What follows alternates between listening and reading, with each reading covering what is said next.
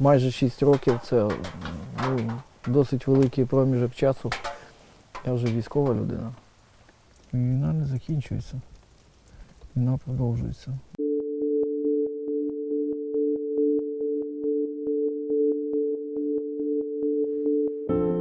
Усім привіт! Я Олександр Махов, і це подкаст Воєнкор. Подкаст, де говорять про війну на Донбасі.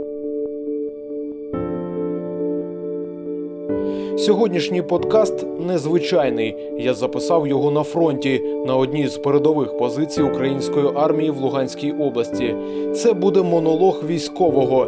Мій гість командир роти механізованої бригади Денис Хільченко.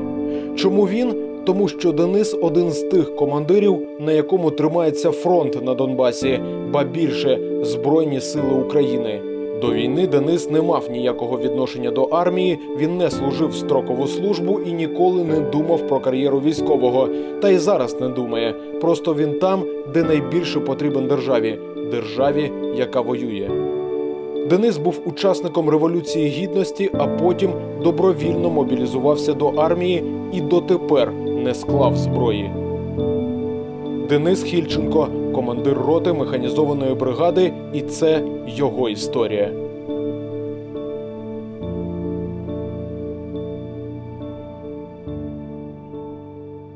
Лейтенант Хільченко Денис Миколаївич. Ну, я сам киянин, тому на Майдані я був майже кожного дня. А, на ніч залишався там декілька разів, тому що я киянин, їздив додому, мені потрібно було ходити в день на роботу. Але після роботи я заїжджав, подивитися своїми очами, що відбувається, поспілкуватися з друзями, із старими друзями, які там були, з новими друзями, які там з'являлись.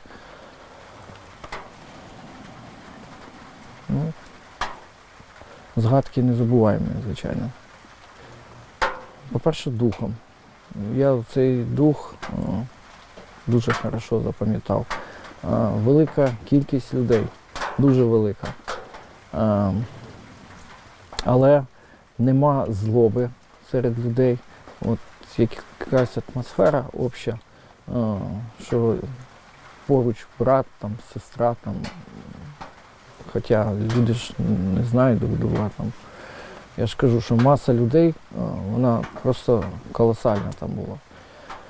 Ну, звичайно, було невдоволення. Невдоволення було владою, невдоволення було тим, що відбувається, відбувалось. Це нормальна реакція. Прийти було на Майдан і підтримати весь цей рух. На той час я працював в автоцентрі Голосіївський в місті Києві. А, Раніше я там почав працювати, як уже Майдан відбувся. А до цього часу пр- працював в іншій частній фірмі невеличкій. Знаєте, в мене стільки професій було. Я і менеджером був- був, і просто робітником був, е, і столяром, і механіком, і, і е, будував дитячі майданчики, і конструктором, і майстром цеха. До речі, от е, будувати дитячі майданчики мені найбільше подобалось, але е, от якраз перед війною цей бізнес не пішов. Е, І одна із причин, тому що виробництво в Україні на той час було майже неможливо із-за дій влади. Ну, була ще революція на граніті. Я був студентом університету імені Шевченка. В цей час відбувалася революція на граніті. Я як студент, звичайно, її підтримував. Помаранчева революція була. Ну, помаранчева революція е, приїжджав, е, насолоджувався духом цим, е, підтримував матеріально. Е, ну, це вся моя участь була. В Майдані, ну, бруківку розбирав. Да. Ну, звичайно, мені не все одно. Різниця є. Звичайно, не все одно. Тому і не зміг е, спокійно ходити на роботу, коли бачив по телевізору, що відбувається. В принципі, я одразу пішов в воєнкомат, як е, тільки почався цей весь рух. Там я отримав мобілізаційне розпорядження е, бути в резерві. Е, Будьте вдома, ми вас покличемо. Е, З того часу, там, до того, як я по- попав у Збройні сили, багато разів ще там звертався на гарячі лінії, там, заповнював якісь анкети, заїжджав в воєнкомат. Мені казали, ви чекайте, чекайте, все нормально, ми справимося без вас, все добре. Е, Будьте тут, ви понадобитесь, е, коли там територіальна оборона буде якась там, ще там щось. Ну, я продовжував ходити на роботу. Автоцентр Голосіївський це ну, доволі велика організація. е, Багато хлопців там. е, І я бачив, там призвали того механік, автослюсар пішов там, той пішов, телевізор дивлюсь, е, обстановка накаляється. Ну, відчував себе доволі погано. Дійсно погано, тому що я знав, що там е, нужна підтримка. Е, Ідуть 18 років е, діти моїх друзів, а я не йду. І мене це дуже сильно турбувало, тому що там не було можливості. Ну, не брали, скажімо так. А в е, Добробаті МВС я не розглядав. Не хотів туди йти.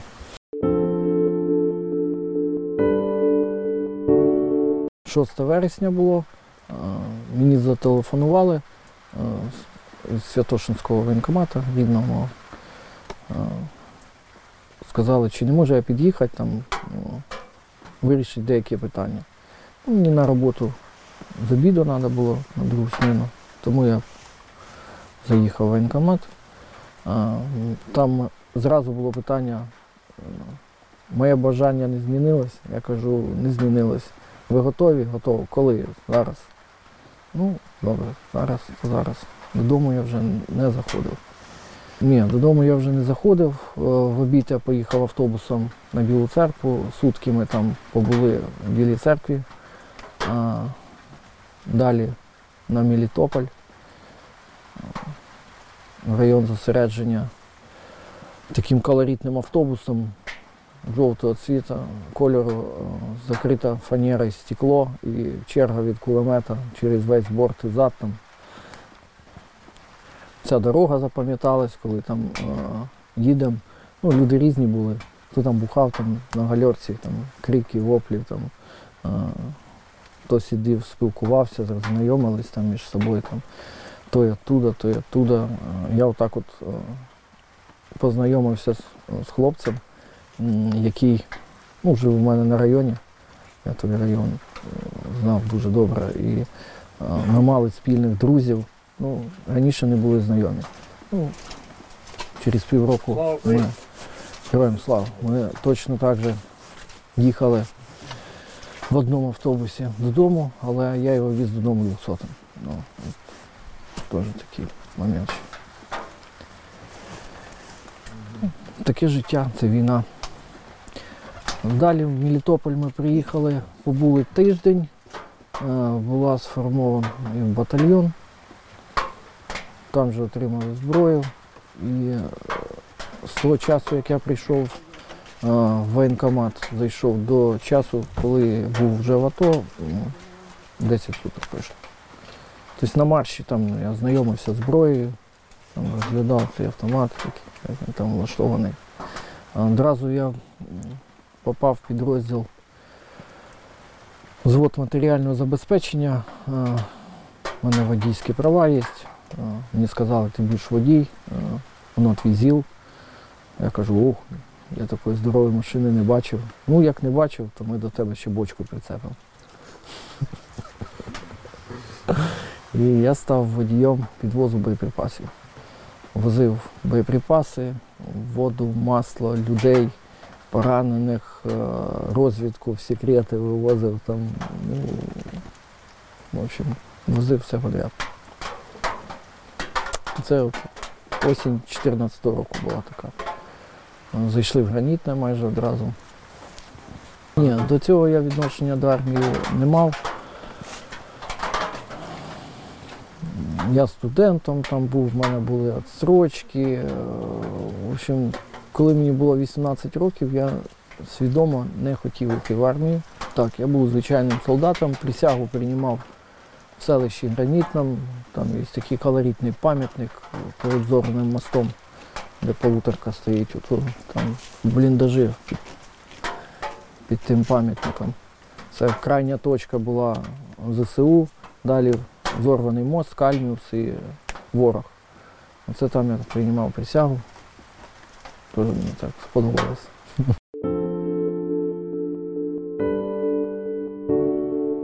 Перший обстріл, звичайно, пам'ятаю. Ми заїхали батальйоном в селище Гранітне.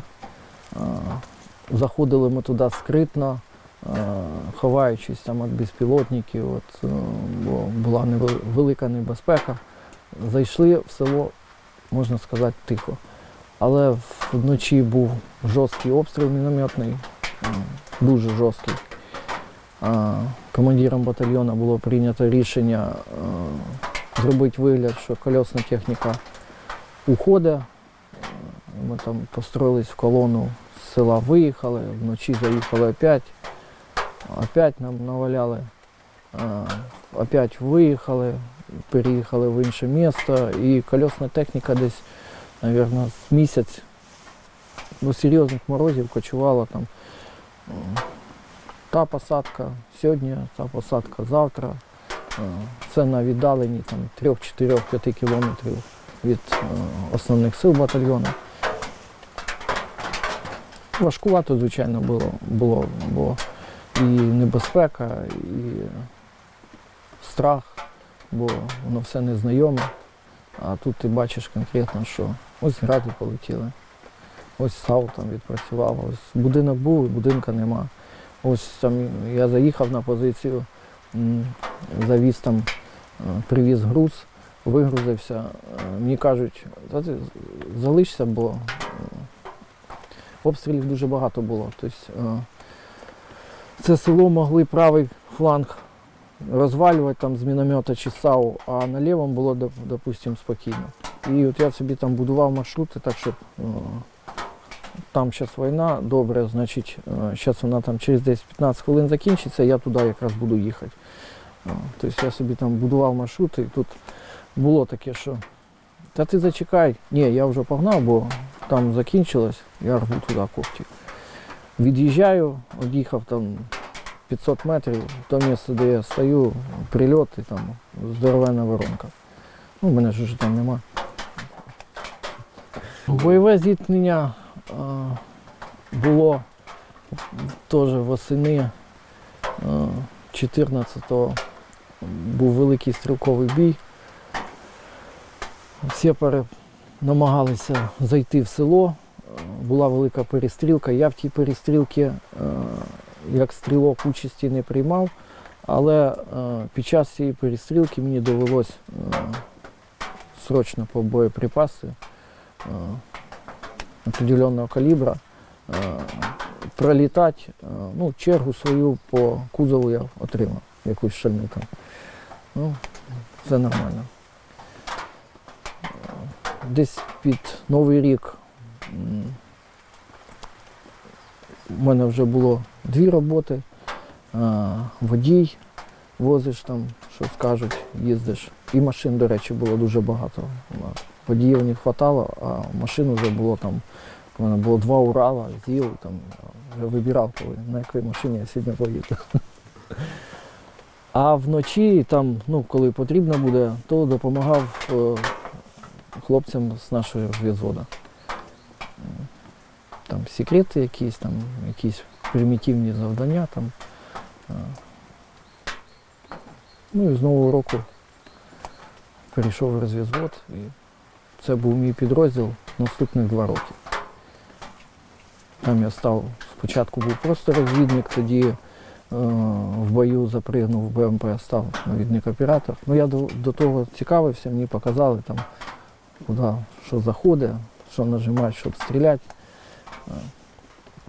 Е, Так як людини штатного навідника оператора на той час не було, він був в відпустці. А виїжджати треба було, то виїхав, стрілявся нормально. Далі завів собі собственне БМП. І, поки був в розвідводі, ну, познайомився з саперною справою. Бо 14-15 рік це був дуже такі цікаві роки, коли от вони мені от дуже е, подобалися, я не знаю. Оце відчуття. Ти знаєш, що тебе в наступну хвилину може вже не бути.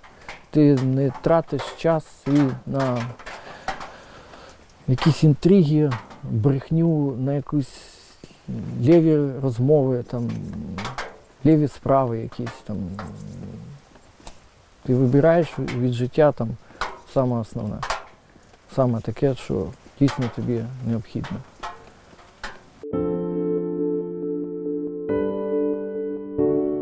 Можу вам сказати, як це відбувалося, прийняття рішення було.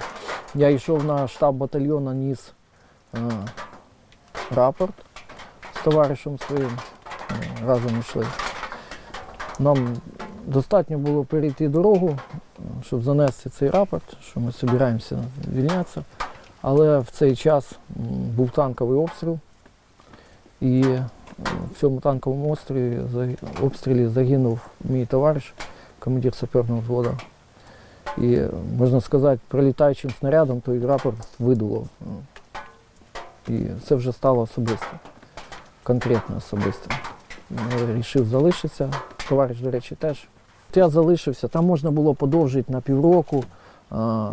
Подовжили, е, тоді ще подовжили. Тоді настав той час, коли сказали, ну, треба підписувати контракт. І я тоді вирішив, що якщо я залишаюсь і підписую контракт, то можливо ну, мені потрібно ставати офіцером, бо в мене дві вищих освіти, одна технічна, одна гуманітарна. Ну, було таке прийнято рішення. Командир батальйону це рішення підтримав. І як ми перший раз 16-му році взагалі вийшли з зони АТО, це перший раз було. Нас вивели від Дніпропетровська Черкаська на полігон. Мене відправили на трьохмісячні офіцерські курси до Львівської академії. Е, Ще з бійцями з нашого батальйону ми туди поїхали. е, З відзнакою закінчили ці курси трьохмісячні. Повернулись командирами взводов. Далі я був командиром взводу. В минулому році я прийняв роту. Ну, де бригада була, там я був. Де був батальйон, там я був. В принципі, всі виїзди, е, всі були. Гранітне, тоді е, Новотроїцьке, Тірікони під Докучаївськом, Верхньоторецьке, Троїцьке, Світлодарська дуга. Ну, зараз тут.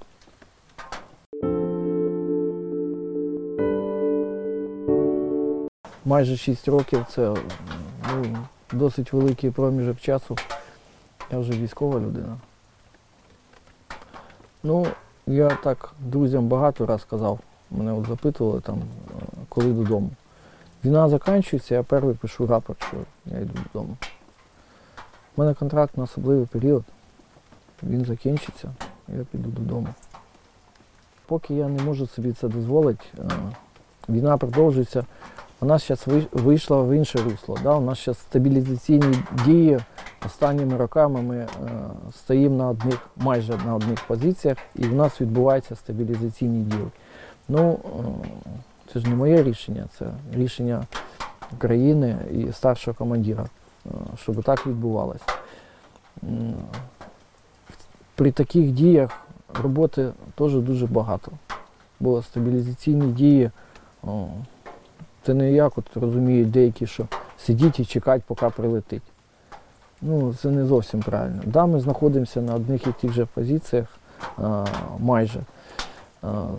Ну, це не означає, що ми тут сидимо і чекаємо, поки прилетить. Ми їх облаштовуємо, ми а, створюємо нові системи вогню. А, ми по-іншому підходимо там, до конкретної задачі, там, до конкретної ситуації. Пристосовуємося, беремо краще е, для того, щоб ці стабілізаційні дії були найефективніші.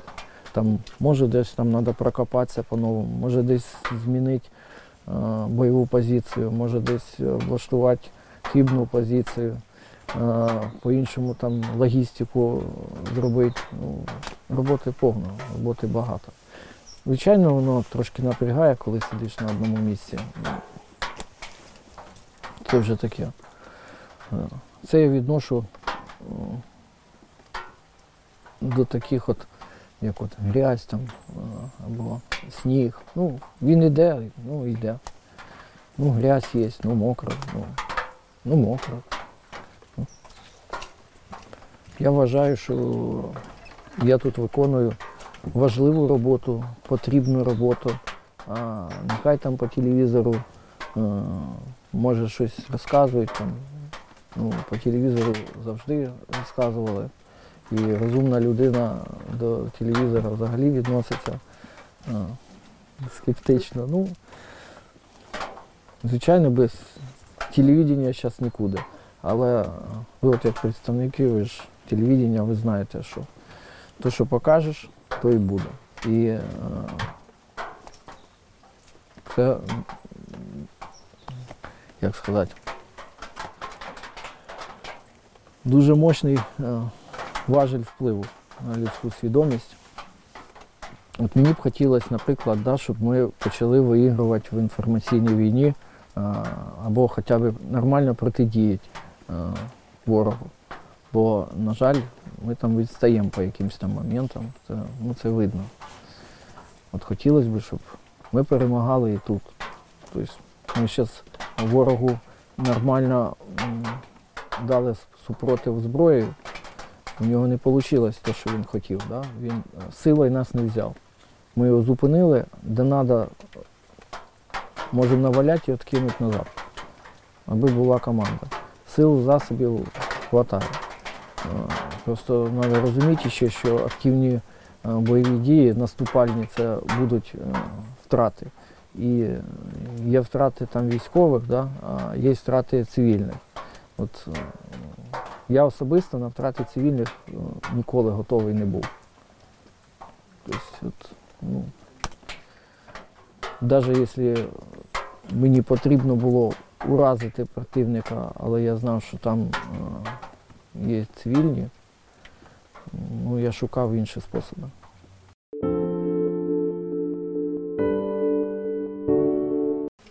Ну так, відповідальність дуже велика. Це трошки інакше, ніж я б там був директором фірми і теж ж типа за людей відповідав би, але я там відповідав би ну, за зарплату і за умови їхньої праці. Тут я теж відповідаю за умови їхньої праці. І за морально-психологічний стан теж відповідаю. Хоча в мене там є заступники по цьому напрямку. І командирів взводов допомога велика, і командирів відділень велика допомога. Ну, відповідальність це не знімаю. Надо. Головне, щоб всі були живі, здорові, це перше. Тоді техніка, озброєння, бит. Ну, командирувати це ну, важко.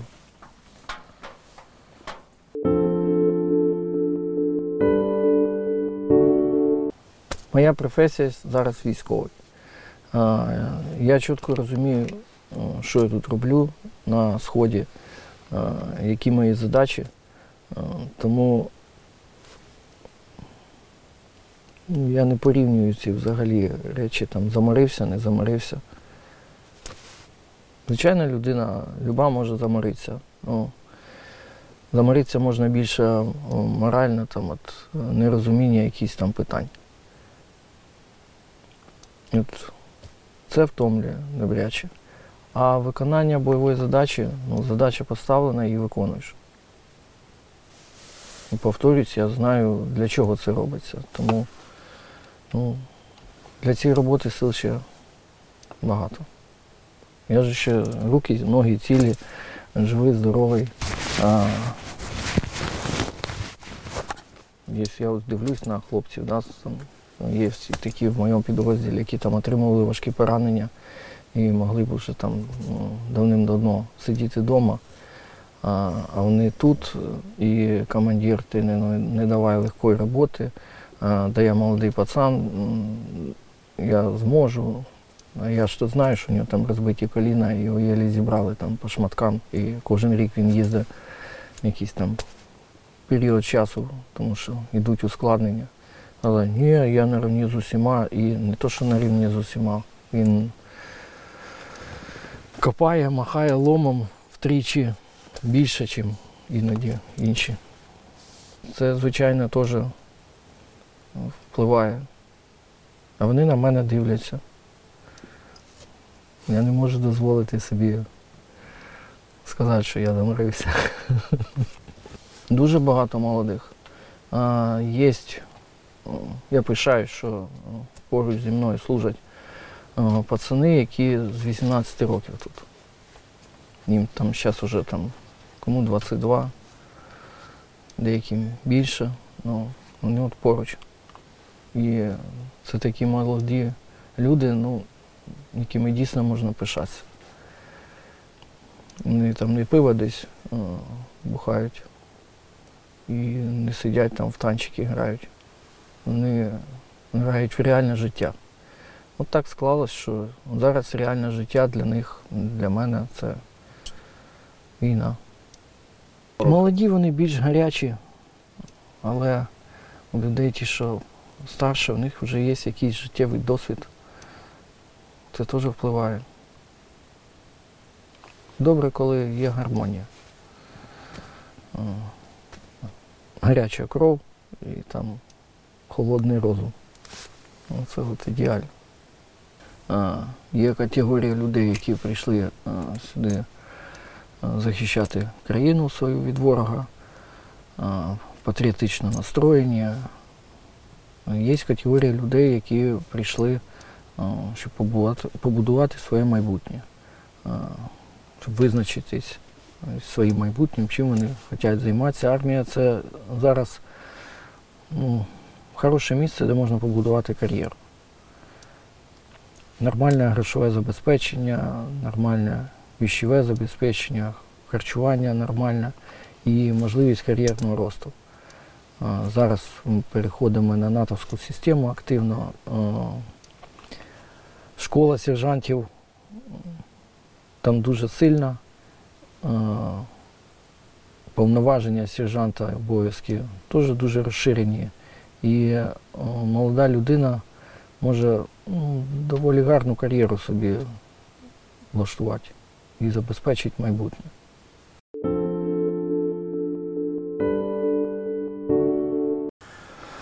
Скільки? Ну, відняти той час, коли ми там на полігони виїжджали, це два останніх роки. Там по 3-4 місяці. І відпустки ті, що я там вдома був. Ну, ще шпиталь там. А так, або підвал, або бліндаж. Ні, календарно це, мабуть, років ну, три так точно з половиною, може. Може і більше. Можна звикнути. Людина звикає до всього, до будь-яких умов.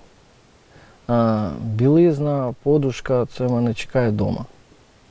В цих умовах це буде непрактично. Я можу собі е, дозволити тут подушку. Ну, у мене ось маленька подушка.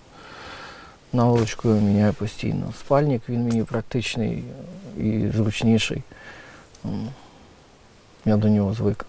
Він мені як рідний. Теж шостий рік за мною їздив. Дирявий вже, блін. Все я хочу викинути. Все зупиняю себе.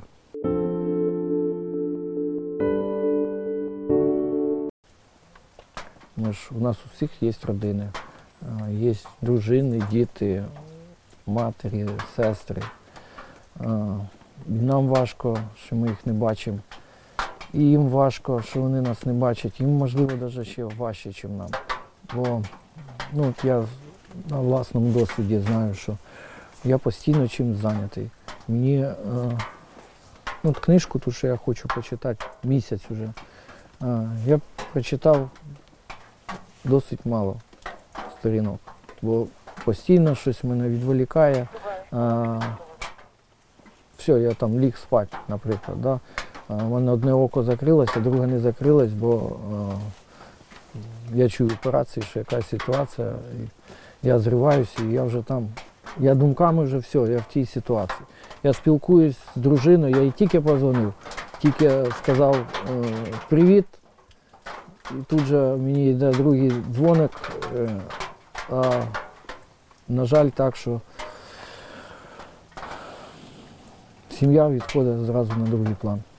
Я переключаюсь, е, все, я вже в тій ситуації. Я можу згадати, що я не добалакав з дружиною там, аж на вечір, ну коли з'явиться вільний час. Так, е, мені тут ну, трошки якось проще, бо багато подразників, багато різних ситуацій, я постійно чимось зайнятий, що мене відволікає. А як їм там, я взагалі навіть собі уявити не можу. Тому що я знаю, що чекати це, мабуть, е, саме важче, що може бути. Там, нехай вона там стирає, там посуду моє, прибирає в хаті, але ж думками е, вона все одно щось думає. Так? Ну, Там, дружина, мати моя, сестра, вони там, працюють і все одно думками вони щось там собі шифрують, щось представляють. Вони буває іноді таке придумують собі.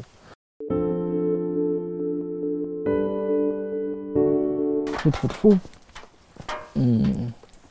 Так, щоб я о, приїхав о, в шпиталь із пораненням ну, минуло.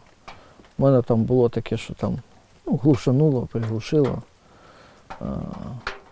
щось поцарапало, не знаю що. Ну, що поцарапало, не знаю, зашили, то і ладно. Ну, слава Богу, що поранень не було. Ну, втрачав свідомість там башні БМП від порохових газів. Ну, це робочий момент. Ну, є відзнаки ну, Міністерства оборони. Мені дуже дорог а, гвардійський значок, звичайний. А, той, що зараз гвардія відмінила її в ЗСУ, але цей значок я отримав за виконання бойового завдання конкретного. І я ним дуже пишаюсь. Він у мене є. Я його бережу. А, оця нагорода, а, додаток до УБД, який називають курка. А, Це нагорода для мене теж дуже знакова і дуже важлива. Я її отримав в гранітному від між обстрілами. У нас було невеличке шикування. Приїхав начальник е, штабу бригади, е, там привіз відзнаки, нагороди, і я теж отримав в таких от умовах. В цей час на третьому батальйоні дуже важкий бой був. Е, А у нас якраз так тихо було дек- декілька годин. І от провели це нагородження. Мені ця медаль теж дуже важлива. А загалом ну, дуже приємно, коли є якась там відзнака. От мені хочеться, щоб моїх хлопців було там побільше відзнак там.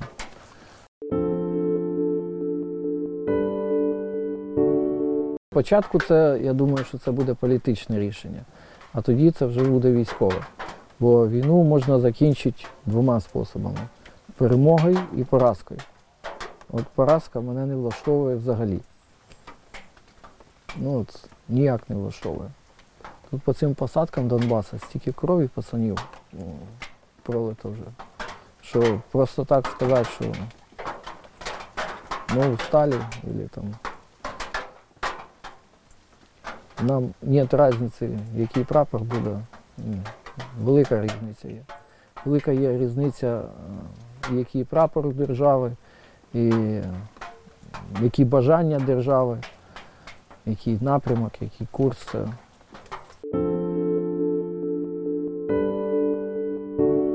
Зараз трошки напружена ситуація. І стріляють більше, і важке озброєння підтягують. Тобто є така інформація, що їм дозволено зараз використовувати важке озброєння без узгодження з старшим начальником. Ну, це в принципі відчувається. Війна не закінчується. Війна продовжується.